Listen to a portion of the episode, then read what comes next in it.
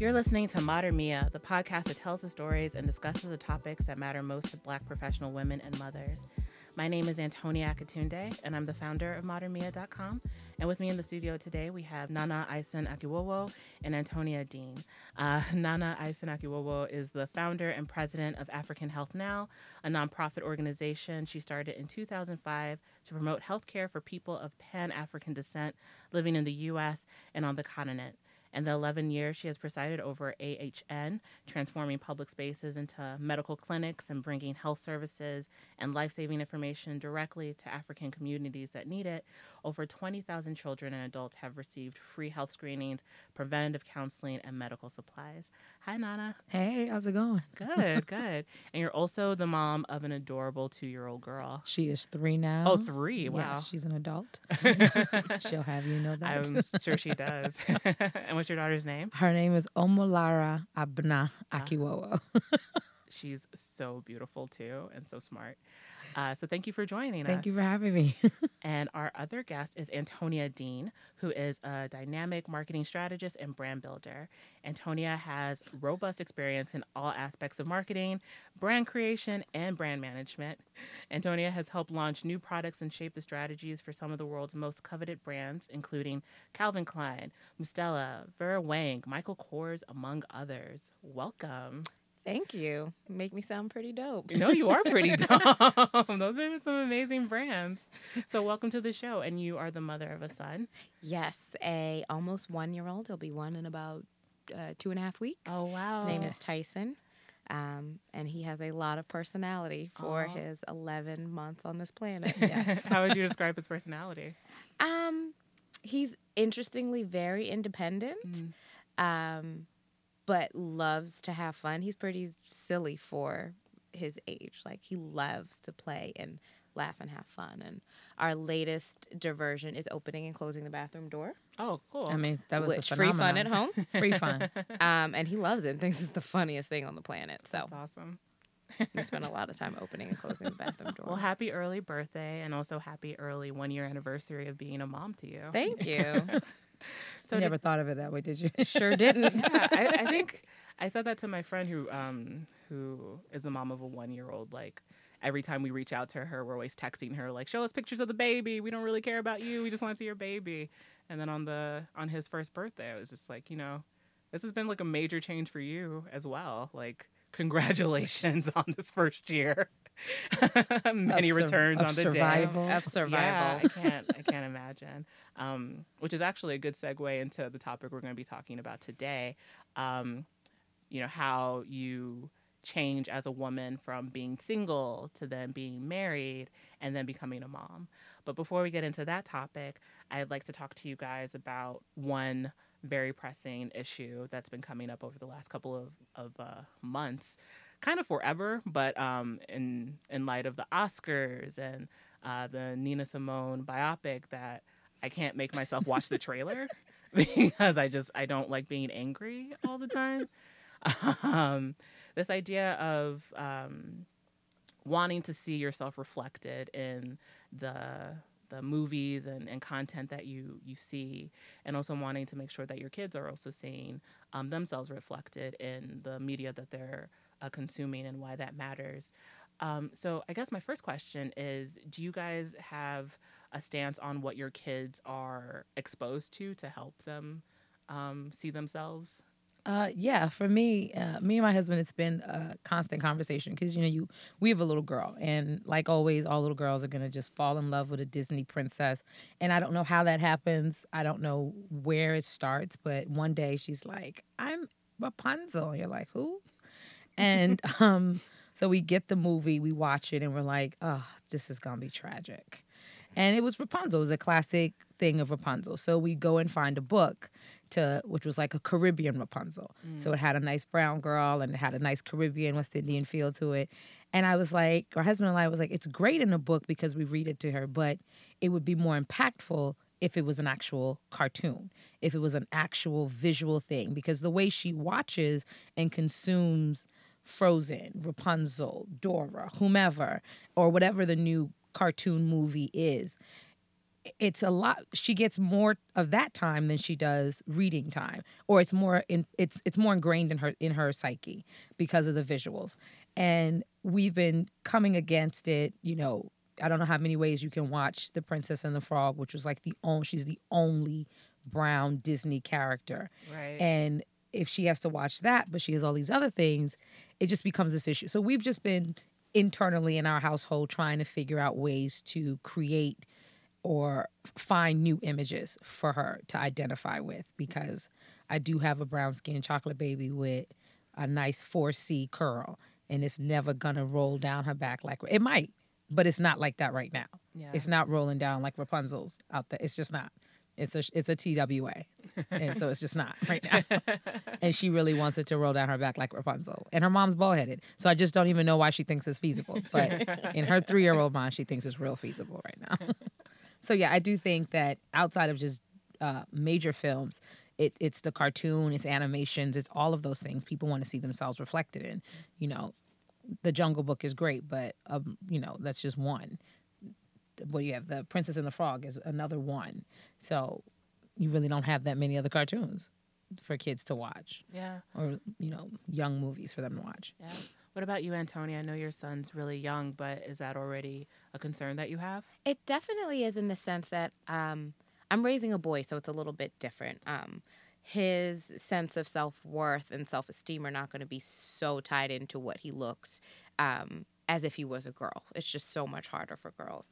Um, but at the same time, I do want him to appreciate and understand the fullness and beauty of what women can look like of all shapes, of all sizes, of all colors, particularly on the brown end of the spectrum. My son is black on both sides of his family. He has a curly afro. People ask me, "Oh, is he?" No, he is black. He is going to be a black man. He has a black mother, black aunts, a black cousin, black grandmothers. He is black, and I want to make sure that he sees the beauty in that so that should you know his choice in who he decides to love is his choice completely but i do want him to know and go into the world seeing that a chocolate brown baby with a teeny weeny afro is just as beautiful as a girl who has the Rapunzel hair. And because of the society in which we live, it's going to take a lot more effort for me to course correct and make sure I'm putting those images in front of him versus just being able to flip on the TV. So we watch Dora and Doc McStuffins and Paw Patrol. Like I'm not really into too many other characters because I want him to see brown characters on screen that are doing things. Unfortunately, there is no cartoon that I'm aware of that has a black male or brown male lead. There's Diego. I'm not a fan of Diego. So also side note, he watches things I can stand to watch. Right. Because if you've watched these kids shows, some of them are terrible. And they don't when you nobody wants to say it. I'm like, this is just not good TV.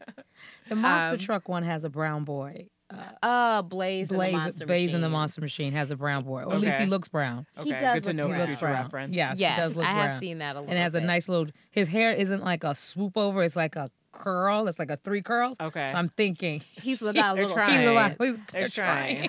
but it's definitely you know to your point it's still a compelling question because as a, a mother of brown children you have to start thinking about what are they consuming and i can read him all of the books with brown characters that i can which there but- aren't that many of. there aren't Yeah. that many of Yeah. there's way easier to find animals than it is brown Which is so children upsetting. characters Yeah. Yeah. which is upsetting. But at the same time, the hold, he, he's not even a year old, but he knows how to swipe his thumb across my phone. Mm-hmm. If someone's queuing up something on the TV, he's breaking his neck to watch it. So there's a certain level that a book just can't compete with, Yeah. um, compete with the screen. So I want to make sure there are brown faces on those screens so that he has kind of a full picture of what his potential in the world is. Yeah. Yeah. And to the point about even books, and I know this isn't that the ask, but then you think, well, if I can't find it in visual, I will go and find a book. And then you scour Barnes and Nobles for hours on end and you're like, two books, three books, four books. And for me, you know, you know, you you're saying you watch Dora the Dora, Doc, and Paw Patrol. Oh Malar after that, she's like, that's it. She doesn't get anything else to see other brown girls. So when we look for books, we're also now found finding brown girls in books. And so it's just a continuous cycle of how do we create literature, art, stories for our kids to, you know, relate to. Yeah. And so it's been, um, you know, I think there's been this one girl, uh, Marley Diaz, who started this 1,000 Black Girl Books. And it's been amazing. And I'm fortunate that, you know, my organization took Marley to Ghana for their first trip to, Ga- to Africa. Wow, that's amazing. And so it was, but for, for it was amazing on multiple levels for me because it was opportunity for one for them to be, you know, health advocates for African health now, great, but also for my little girl to see these little girls in a different light and relate to them. And even though she's two, or at the time she was two, the questions she asked, the way she saw them being assertive and having fun and things like that were like it was just so amazing because I saw I saw the continent and experienced Ghana through the eyes of children and it was just really beautiful. And then they came back and articulated that experience to other kids. And so it's kind of this weird thing where it's like i'm not going to find it in tv so now i have to create a culture around my kid that allows her to see the beauty in herself because Yeah. i'm not I, I can't wait for hollywood to create it and i'm not a filmmaker so i'm not going and i can't add that to my things to do so i'm not going to create the list is already my list long. is already too long. I can't add filmmaker to that. So it's like you know the other the other option is to create the story around. To your point, you know, surround your kid with role models and icons of beauty that he or she can relate to outside of you know mainstream media. I love that because you think that it takes a while for kids to to pick up on things, but they So don't. They're so So they're so doesn't. quick. They're sponges from that very early age. from Yeah. the very earliest age. Yeah. Something that comes up in past conversations that we've had on the site or on Facebook is this idea, to your point, of um, how do you create what you want your, your kid to soak up if you're in a community that is largely white. Mhm. So what what kind of messages are you giving your kids to take along with them while they're hanging out and going on play dates with uh with their white friends? Is that something that you've already had to Totally. Yeah. it's uh, you know com- point in case i am i'm not a i'm not a girly girl i'm not like a real girly girl i like a good makeup i give a good beat face i'm usually going to be in pants and ironically Nana's beat is impeccable right now. you can't see it on the podcast, but I'm about eight inches Thank you very much. Thank It's you. Impeccable. but on like i'm not gonna i don't want to wear a dress I, I really just don't want to i feel really com- i can't sit in it like this with my legs in crisscross applesauce on a couch randomly in a dress Right. so i have this little girl who i am and i shop for her the way I shop for myself. So I look for these cool moments. So long story short, my kid has been she's fresh. She's got cool funky sneakers, she got dunks, she has like sparkly shoes, she got tutus, she got this. But a lot of it is not she's not wearing the Rapunzel dress to school. Like we actually I'm not I'm not even I'm not for it. I don't believe in wearing the Rapunzel Disney dress or the frozen oh, actual like an Elsa. the Elsa dress. yeah. I don't believe in her wearing it to school, which is my belief. So in her class, there are other girls that their parents allow them to wear that, and that's fine. But unfortunately, the message that comes back to my three year old is that girls wear dresses. So then when you put on a denim shirt on my daughter, she breaks out into a like a, an emotional tantrum. I'm not a boy, mommy. I'm a girl. And I was like, yeah, but if you wear a denim shirt doesn't make you a boy. It just means you got on a denim shirt. Mommy's and I'm, I'm having these conversations and I'm battling image with a three year old. And I just thought that at three, I could just dress her how I want to dress her and get out of the house and move on.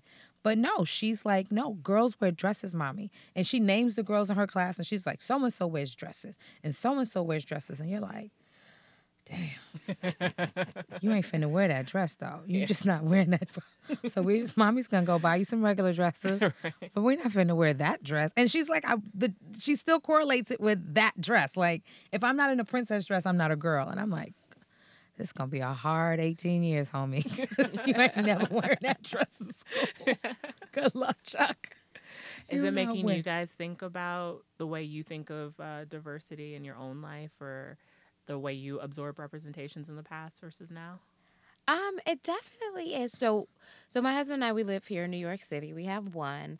Um, anyone who lives in New York City knows that the number of children you choose to have is as much a financial decision as it is a family planning decision. That's so we're having really honest Yeah. conversations about do we stay in the city? Do we get a bigger apartment here? Do we move to the suburbs?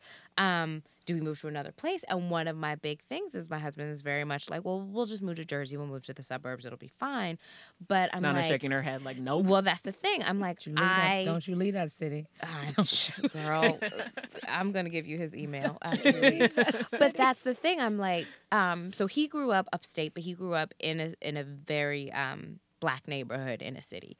I grew up. My family is originally from Philadelphia, but we lived in Delaware because that's where my dad worked. So I kind of saw the best of both worlds. Grew up in very black neighborhoods in West Philadelphia, going to my grandmother's house, which now that I realize, at the time I thought it was vacation for me.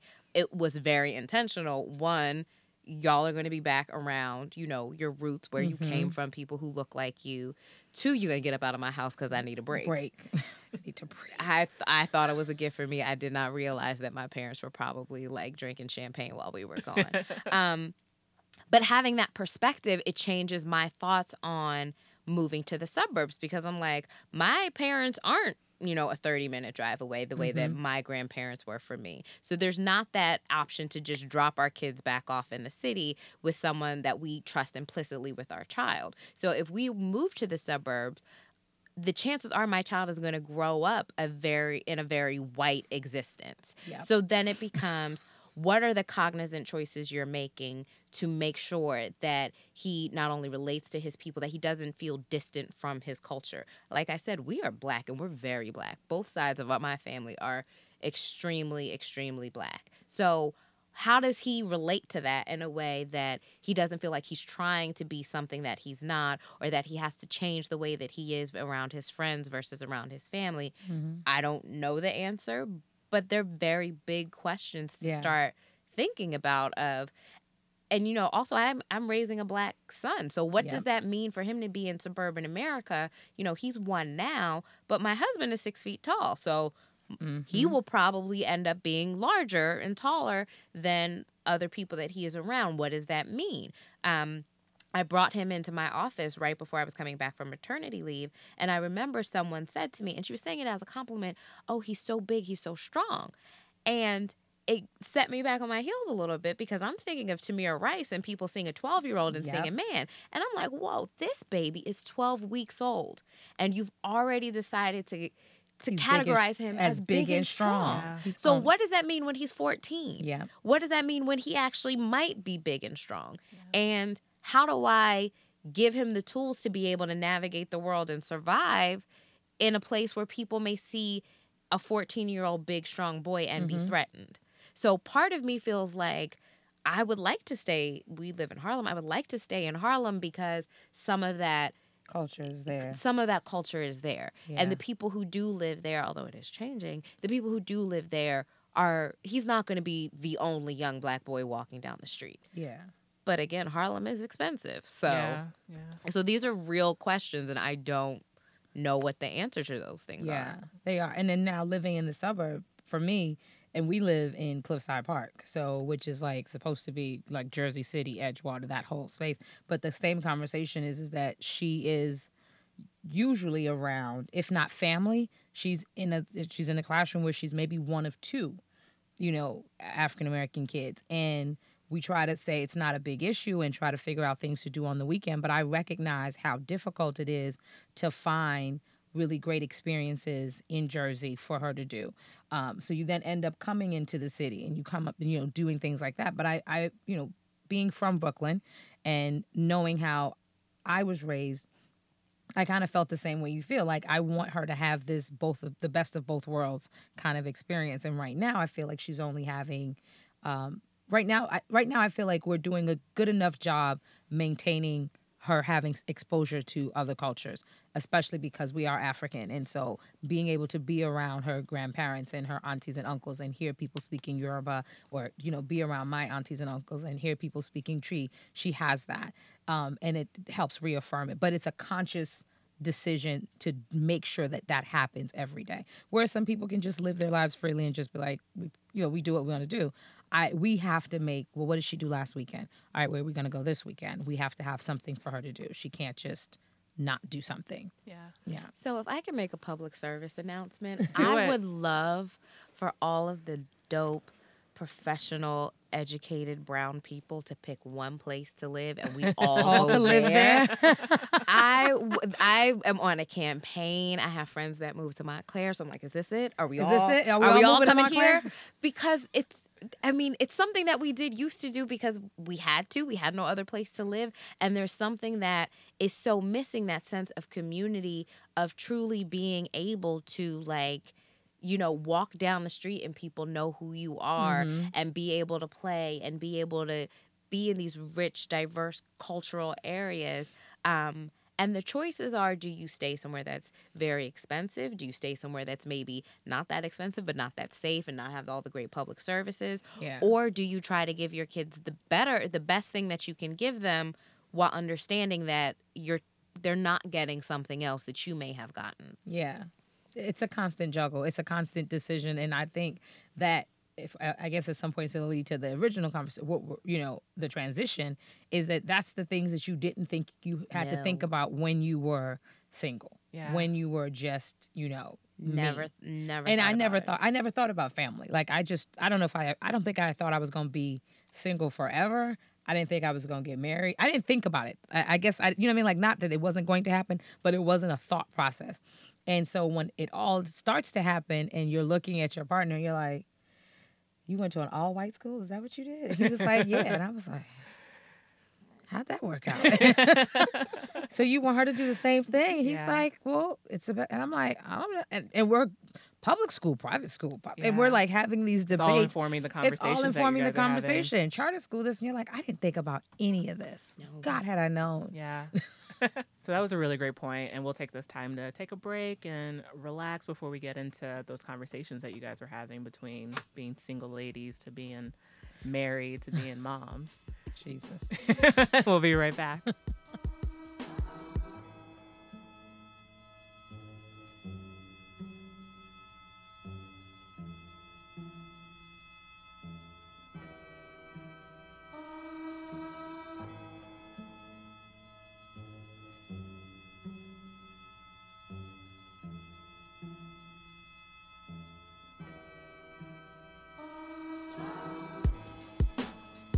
All right, and we are back for our main discussion, which was inspired by a video that we did with Nana a few few few years ago, where I asked her what was something that she wished people would have told her about becoming a mom before she mm. became a mom.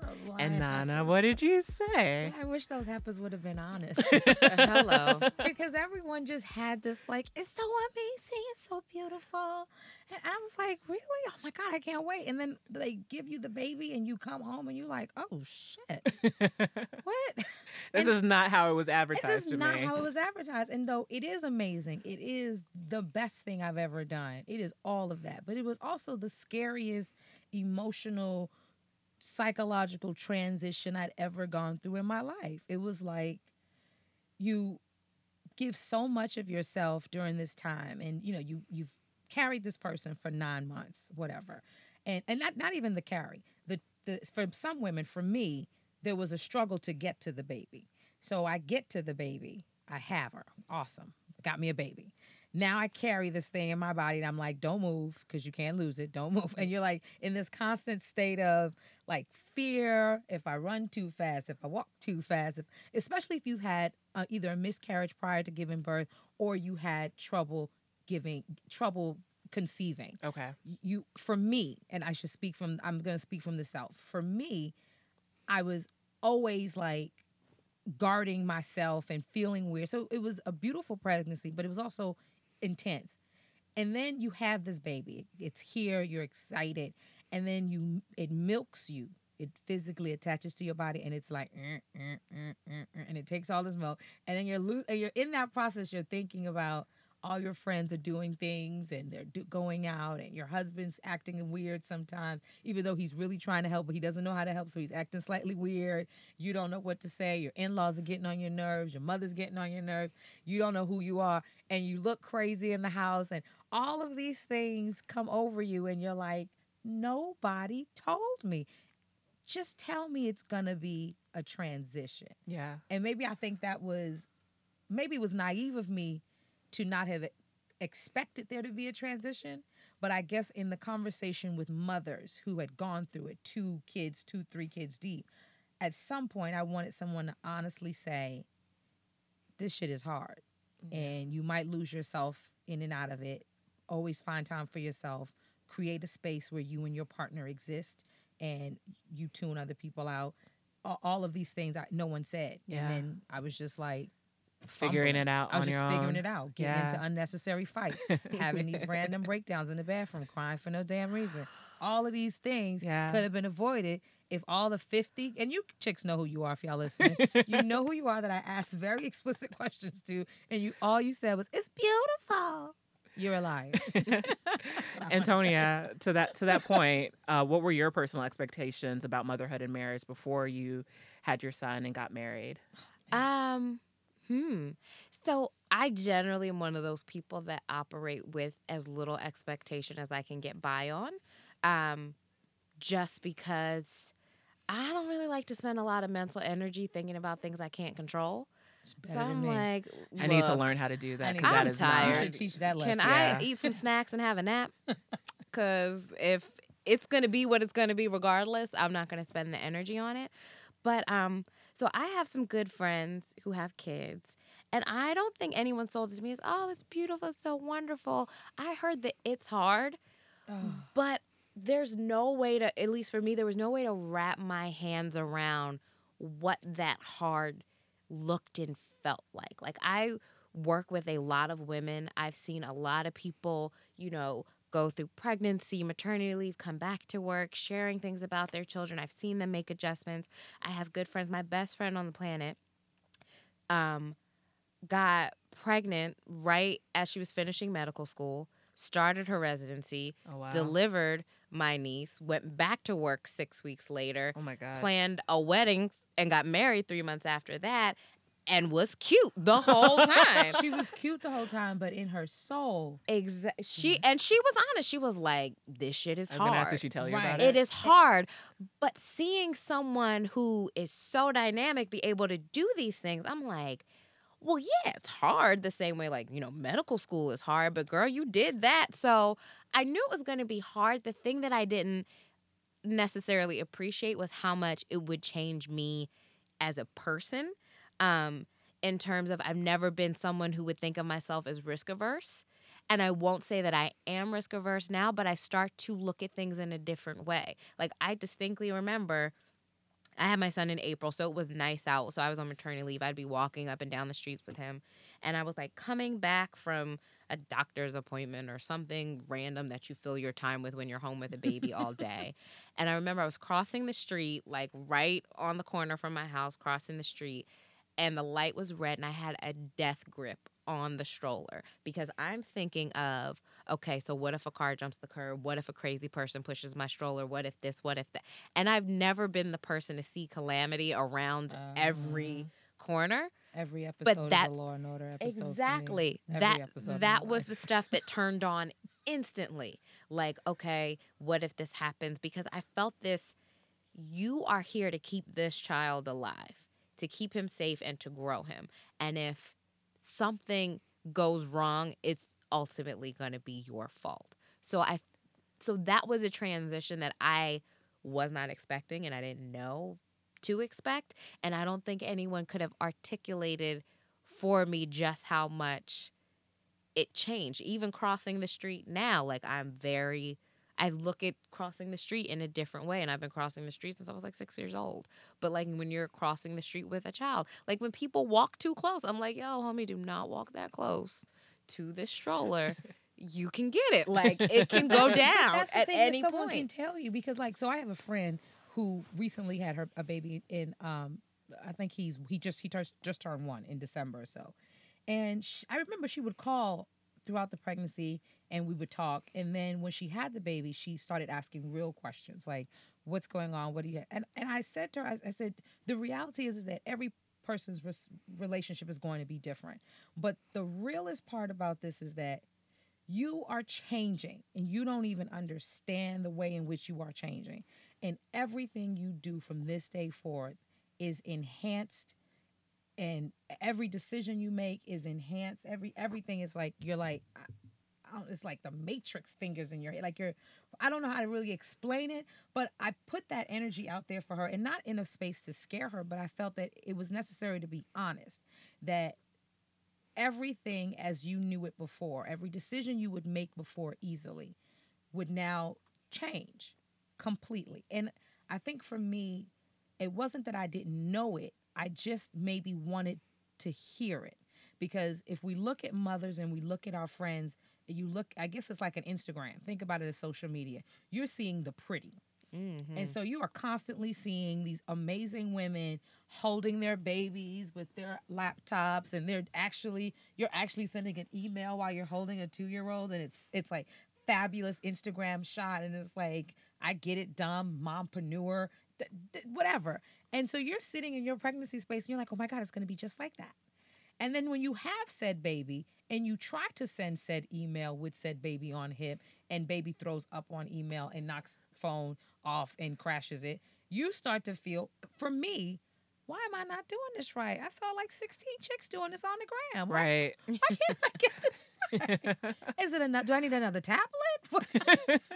What, what do I need to do? What am I doing wrong? So for me, I think I fed too much into the what it looked like from someone else's perspective. And I was looking at them get it done, go to med school, be amazing moms, have their hair done. And I asked the question, how hard is it? How are you doing it all? And they were just like, oh my God, it's just so easy. It's like, it's good. Like, you know, you just and maybe that's it. the lie that they need. uh, and, and that was the That's part the lie that, that they need to tell lie. themselves, And yeah. that's the thing that was such a lie. So when we met, and you were like, and Omi was maybe a year.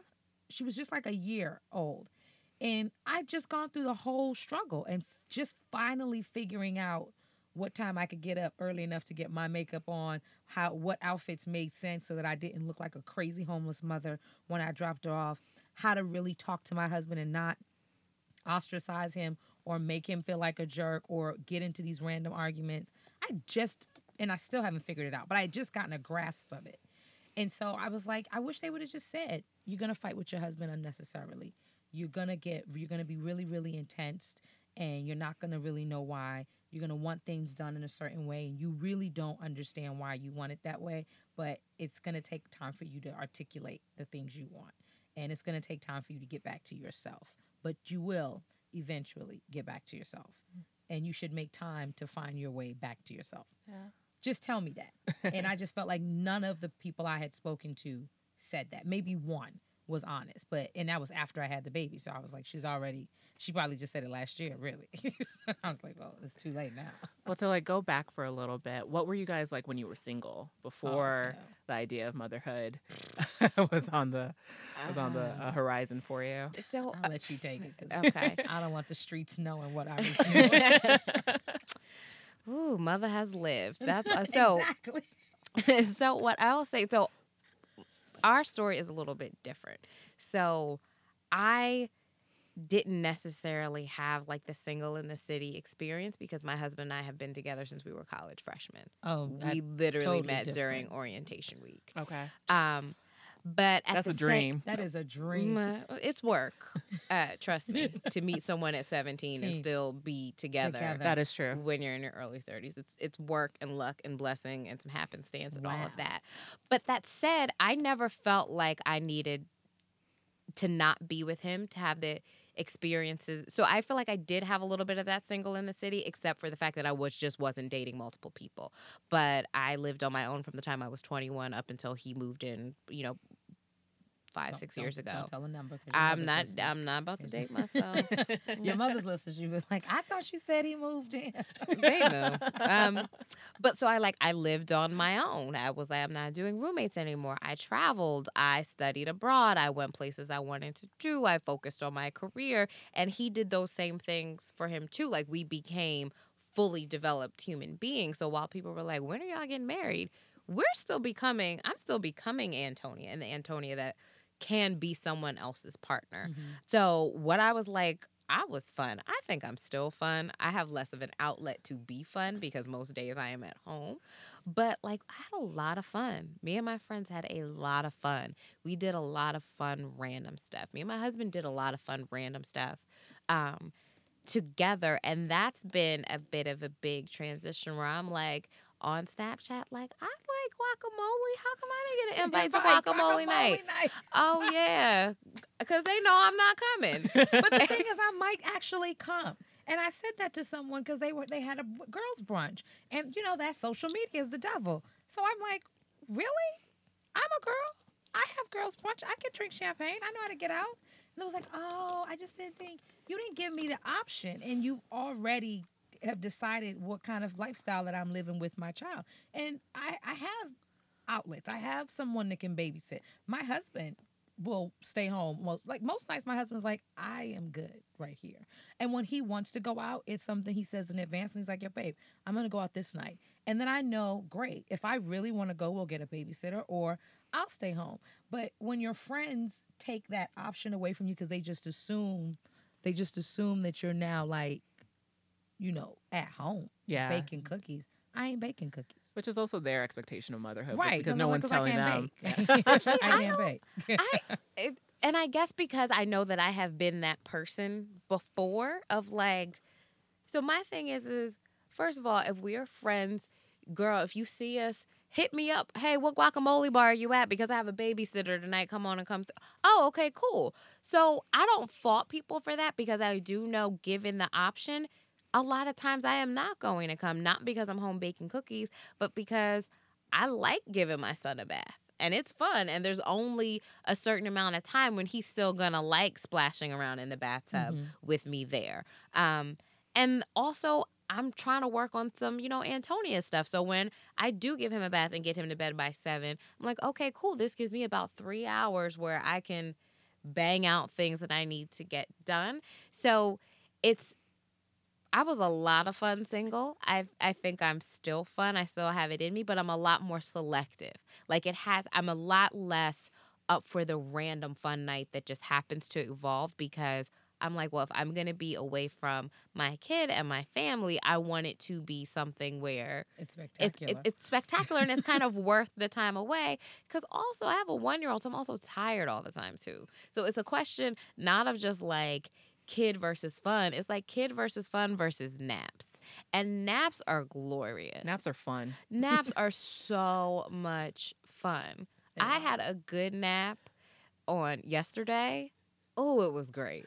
Like I did some of my best work. I I was did like, nap that was yesterday. That makes me so happy because did. I, I, I love naps and I'm worried that I'm not going to have them when I have kids. no no no you'll So have you- them okay, You'll cool. have them. you'll have them All right. They'll be a little different Right. and they won't come as often. often but when you have them You, You and you sleep- will you Because will I napped savor before I got here you and I feel sleep with your mouth refreshed. I was gonna say take as many naps Yeah. as you can. Like if you have an option between doing something completely random, like oh I should go to the bodega and get some cheeses because Jerome that was talking about he might come watch the game with his girl Kelsey and he really don't mm, go get Don't go cheeses. Lay down, take a nap. nap. I think back of all the naps I could have taken I didn't take, i took Those are your biggest regrets. no i took and I took them. I took but I'm like mm, I was lonely. gave him two. I could have gotten an extra hour in there.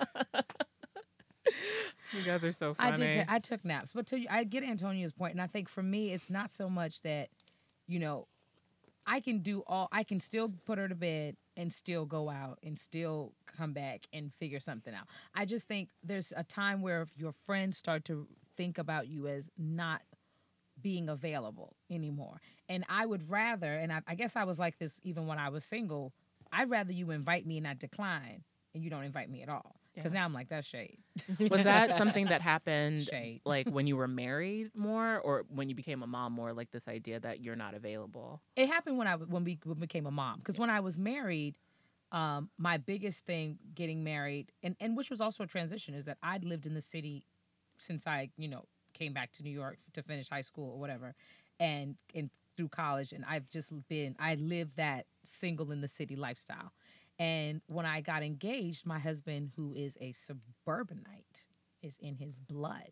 Something I don't know. Some I don't. I, I should have got a DNA test on that. One of those blood tests when you get before you get married, that certificate. You should find out if someone's a suburbanite. anyway, my husband is like a suburbanite, and so he was like, "I'm not living in the city. I got a garage. And I was like, what does that mean? what why do you need a garage? I live across the street from the Brooklyn Museum. Why are we moving? And he was like, Your rent's too damn high and there's no parking. So I end up moving to New Jersey as a newlywed. And that was probably one of the challenges in our marriage, or it for me was I now was I was not not so much that I wasn't getting invited, I just wasn't physically available the way I was when I was single or when I when we were living in the city. And so when I had the baby, then it became, well, she wasn't available then. She probably ain't gonna come now. And so I just lost all my invites.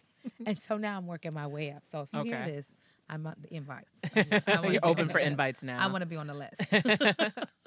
um, how long did you guys wait before you decided to have kids? Um, so again, our story is atypical. um, we had Tyson in April and got married in August. So I've never had the experience of being married without children. Okay. Um, we have uh, been married about six, seven months, and my son's about to be a year. So, um, but I mean, technically, we waited a really long time say, before you doing any of those things because we've been together for a very long Yeah. time. Um, but and and I certainly don't regret it. Although I do think there might have been, had we gotten married, you know, two years earlier, like I would have had my son at the same time and age because this was kind of the first moment in life where I had done enough of what I wanted to do for me, where I felt like I could Mhm. give everything to someone else the way that you have to when you have children. But it would ha- like it had we gotten married, you know, two years earlier. I probably would have had them at the same time and just enjoyed, you know, two years of newlywed-dom and, you know, traveling a little bit more and um, just kind of coming into each other as a unit more without that other person. Like he's Yeah. kind of forced us to really reckon with and sit and operate as we are a unit of three now. So it's not about, and although we were together for a very long time, we were two individuals who had chosen to be together Mhm. and we worked around it that way. So it was like, oh, okay, you're going to Miami this weekend. Cool, I'll find me something to do. But now it's like, I don't personally have an objection with you going to Miami, but it's is Does that it the work? right thing for for our family, family. for you to be going to Miami right now? And that has been an adjustment for both of us in both ways. Like I've Mhm. always made career decisions based off of what personally makes sense for me and what I'm personally interested in. And now it's a question of okay, where do we need to be? Who That's got the great. better insurance? Who's Yeah. got the better like they're tactical questions that I never imagined would be such an influence over life decisions. Yeah, that's a that's that's a very great point because it's the same thing. We got we you know we were married. So we I think we waited about four four or five years, four years into it, and that we waited because we needed to get settled. We needed to finish a lot of things that he had set out to do professionally and that I was doing, um, and we also just wanted to be in the in a right space and get and get and get our unit together. So we created a rhythm. And so once we had our rhythm, it made sense for us to try. And then when we tried, we couldn't have it. And so then that created another layer of stress that you're like, oh God, we wait. Should we not have waited? Should we? All these other things. And then when she came in, it was. I think we had her at the right time for us because we were to to Antonia's point. We already had a rhythm, and so we just added her in, made some tweaks to it, and now we're a unit of three. We function in that space. We're making those decisions. But as a as a social entrepreneur, the conversation comes up now is that the decisions I was making to pursue um, my my career in one way how does that affect this now this unit of three and this especially this one particular person in this unit who needs the most. And so those conversations are now coming up. Who has a better insurance? Who has insurance? Right. who's doing this? Who's doing that? And do you you know do, can you leave for six months to go to africa and produce a bunch of health fairs? Does that make sense for your family? Old nana married or single would have been out gone. Married mommy nana has to really think about that and make decisions accordingly because it doesn't work for her family to, Yeah. to just up and leave like that When you guys are talking about the rhythm, like how did you create it? Is it something that you guys were having active conversations or it was just like living and that rhythm came together? Like it sounds very beautiful. It sounds like uh, you know I don't know awesome, but how do you? I think for us it was just it was what we lived in. You know, the rhythm we had as married couple was respectful. And so, you know, to, like Antonia says, it's you want to go somewhere, that's dope. Let me know and that's in how long you gone and I'm not going to ever stop you from doing something that's going to make you happy. Do it, be excited. I want that same respect when it's my turn and or when I decide to do something and it was never tit for tat like he went to Miami so I'm going to Vegas. No, it was just it's just like an innate part of your just an relationship. innate part of the Mhm. relationship. And so then when a third person comes in, you now are part of that same, especially if you have a partner, which I'm, I, I get the, the vibe that we both have the same kind of involved partner who is Absolutely. like, and so it's like, well, what time is school? What time is a doctor's appointment? What time is this? Well, I got the time off, or I got, you know, I can take, I, I don't have this meeting. I could do this meeting by phone, so I'll take it to the doctor while you do this. And we just, it just was fluid, and it just worked itself out. So it's nef- nothing that we had to, um, we, we had to get a, you know, a dry erase board or anything. we just text me and I'll tell Right. you what time the doctor's appointment is.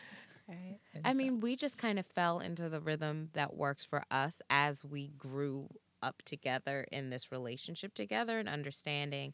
Again, it's not tit for tat, but that was never the nature of the relationship. of the relationship. exactly. So for that to emerge would have been really, if it had emerged on either side, somebody would have been like, "Whoa, whoa, whoa, what is Who you are you? doing? Like, who this are you? is th- this ain't it."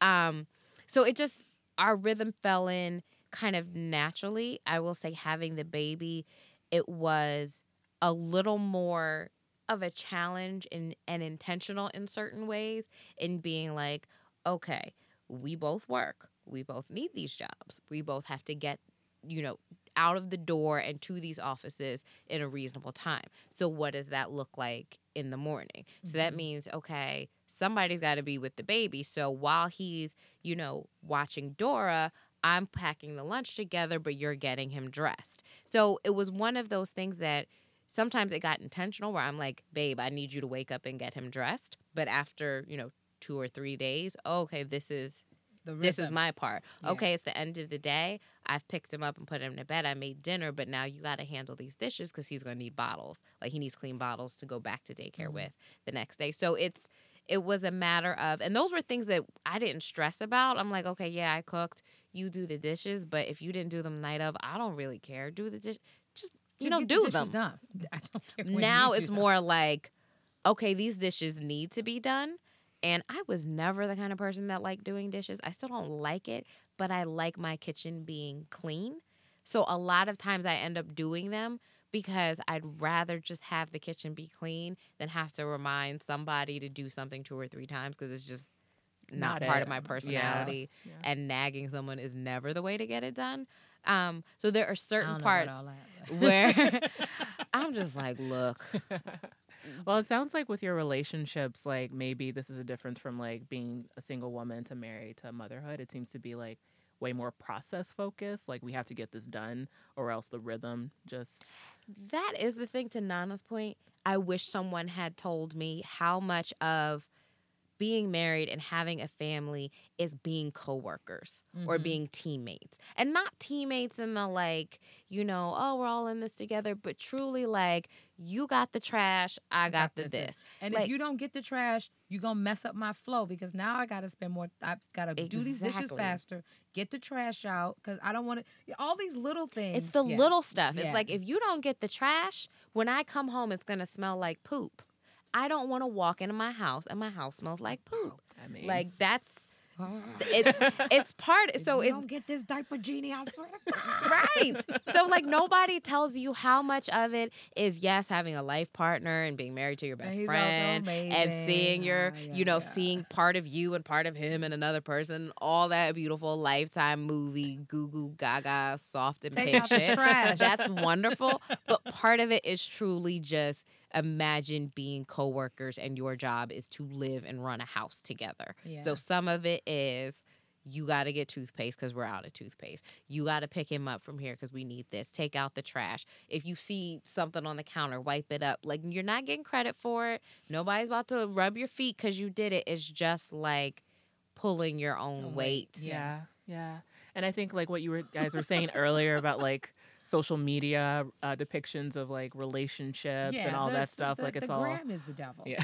And like I'm glad that we're having this conversation about like the realities of Mm, being in yeah. a, a the relationship. reality is mundane and uninteresting Uninteresting. as hell. and not worth and not worth Snapchatting about. Not worth Snapchat- Mm. not worth the gram. The fact that y'all are on Snapchat. I'm not. Okay. just- I am. I love me some Because I don't know Snapchat. how My Snapchat sister-in-law works. lives but... and dies off of Snapchat. Like, and she's probably gonna. I don't know if I'm gonna tell her she listens to this, but she was this Easter weekend. We were trying to take a family picture, and the guy, the person taking the picture for us, was like, "Oh, Snapchat," and we were like, "Come on." I love some snaps. What it's is like Snapchat? I- I real don't life understand how it TV of other of people you know. So what is it? Just thirty seconds? Or what is it? You get either pictures or 15 second videos. I've snapped like twice since I've been here. Have you? yeah, I snapped a picture of this microphone with the caption "spitting these bars." Like, yes. Yes. want Microphone check one two, What one, this?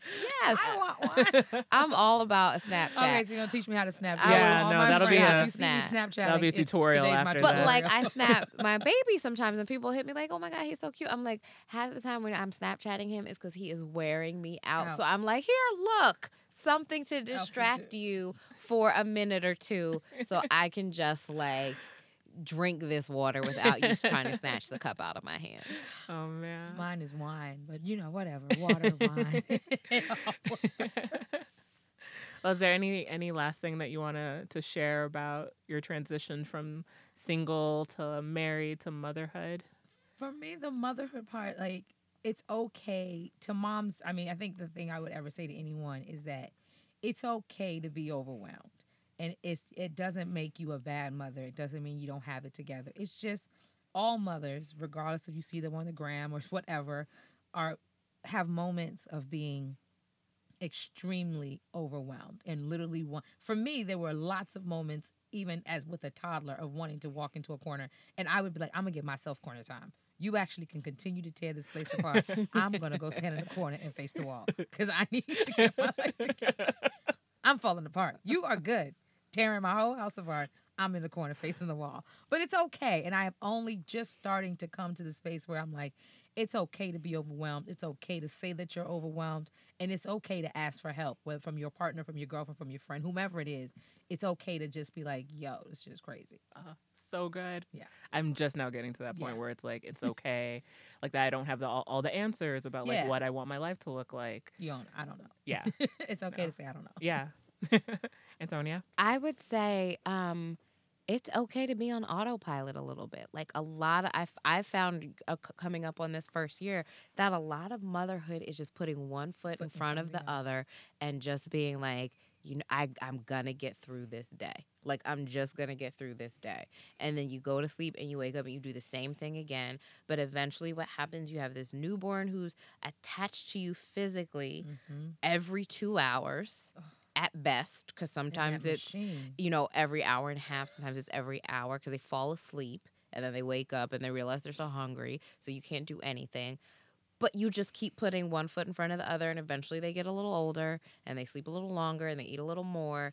And then you get to the point where you kind of feel like, I can breathe. But I tell my husband all the time, like, I look, think back to the days when I had gone back to work, but the baby was like 13, 14 weeks old, not sleeping through the night, waking up every two hours screaming, needing to be held. And I'm like I said, I like naps. I like sleep. I slept nine hours consistently before I had kids. That was my normal sleep rhythm. And for me to be getting up and going to work after being interrupted in sleep like every 90 minutes for six hours at best, I don't know how I ha- I don't know how it happened. It sounds like torture if you told me had to do it again. Um, but you just autopilot and the days go by fast and then it's a couple months and then they figure some stuff out a little bit and it gets a little easier and there's no date when all of a sudden they flip a switch and you're like I have bits of my life back but it's just little by little the days get a little easier you grab a little bit of yourself back and I'm still obviously in the midst of it with an almost 1 year old but it gets there It gets there. and it's okay to be like, I am overwhelmed. It is okay to be like, this person who I love more than anything is driving me up a damn wall. And if someone does not get this cute ass, screaming ass baby and face. take him somewhere, Like there were times at like four in the morning, my husband would be like, "Babe, just go lay on the sleep. just go lay on the couch, go to sleep." I got it. I got Like, it. Yeah. So it's oh, it's okay to be like, "You're the best thing that ever happened in my life," but also the in some ways the worst. Like you've exploded my life and things that I really really liked, and you've kind of ruined them, and you've replaced them with other, Other shit. thing. And I'm learning how to like that other shit, but I, I liked what I was doing. Yeah. Like my life before was dope, and now all that I don't. I'm like, mm. hey, where'd it go? Where'd it go? Where, I got where are you? pictures. So, I yeah, autopilot is your friend, and it's okay to be a zombie and phone it in on some stuff, and Yeah. just just get through the day. oh man. Well, thank you guys for being so honest. Thanks for having me. Yeah. Thank no, you. 'cause That's that's exactly what everyone needs to hear. That it is hard It and is that hard. it It's not it- It's Instagram. not. Yeah. It is not Instagram. Well, on that uplifting note, let's go around the room and uh, tell everyone things that gave us life. Uh, Antonia, Oh, things that have given me life this week. this week. Mhm. Oh my goodness. Um, this is going to be hard.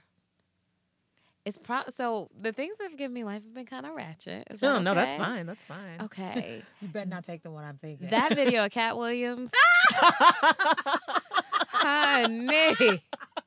That I oh uh, my screamed God. and cried laughing for a solid 48 hours. Oh my god. I I'm loved still it. I just And watched it then before I the follow up video where the boy is like, There's a follow-up? Yes. So he gets oh. interviewed by the oh news. Oh my god. and they're asking him his opinion, and he's like, you know, Jesus would have said, turn the other cheek. Sorry to say, I ain't Jesus. Holler. Gave me all kinds of life. He had such good comedic timing. Ah. like it was just Who so. is that little boy? I don't know. He is apparently a terror and a menace. But Why did he? the the video was a shining beacon Oh my god. of joy in my Instagram feed, and Oh I lived God. for it. And the other thing that gave me life, Oh, um, was the Love and Hip Hop reunion don't last take week that with one. Cardi B. I Oh love me oh some Cardi B. Cardi B gave me life. That's mine. I- Cardi okay, B. we're Go kindred ahead. spirits. Yeah. Cardi B, Cardi B, not the not the love and hip hop, but the the sneak peek into the next one when Cardi B kills Peter Gunz, when she brutalizes him and, and beats the crap out of him verbally, was everything I ever wanted because it was everything that I had thought in my mind throughout watching the love and hip hop because I do watch it. Yeah. I, I'm not afraid. Yeah. I and I was just like, praise God, she said it, and she said it in such a way that I've just watched it a few times, just been like, Cardi B for president, Hello, she's got my vote. Cardi B mean- for president. I'm starting a campaign, Cardi. I got you, girl. oh my gosh. I cannot wait to watch that. But that video is everything. She kills Peter Gunz. She was just like, I mean, like, really, Peter Gunz. Honestly, really, you can't be serious. Yeah. You can't be serious with your life. you can't be. well, dang. I feel like I I should like You should join the ratchet. yeah I should but I like you, You guys both you guys both said what I was thinking though like gosh well I'll I'll end on a on a like black girl magic moment Oh, Lord. Amen for Black Girl Magic. right after I was ratchet, you wasn't magical.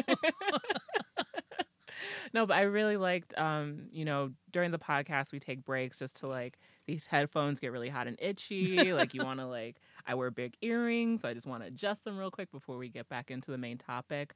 But um, these last few recordings during the break, there's always some connection that happened with the guest or with me, where you know business cards are being traded, ideas are being shared, and I really, really like uh, being in a space where Black women are collaborating together and finding each other and thinking about ways that they can work together to Yeah. keep building something uh, beautiful. So I'm really excited that you two met, met each other, So are we. And you know we'll be on on the lookout for what you guys are coming up with next. And on that note, can you guys tell us where people can find you on the internet um, or learn more about the work that you do?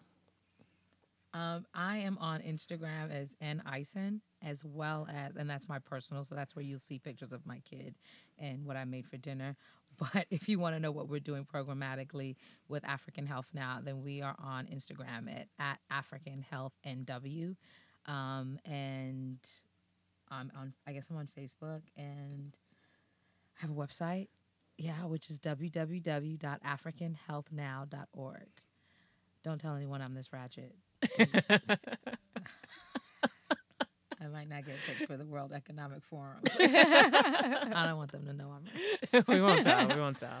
Um, so, uh, in addition to my day job, I have just launched um, a marketing and strategy consultancy that focuses on training and empowering small business owners and entrepreneurs, um, teaching them uh, the fundamentals and key levers of marketing and strategy and empowering them to apply it to their own business. So you can find me online at buildandgrowharlem.com. I would go there. Uh, we talked about Snapchat, but I'm gonna be honest, I don't know my Snapchat name, so can't share that with you. Um, and it's probably not listed under Antonia Dean, so I signed up once, don't remember what I put in.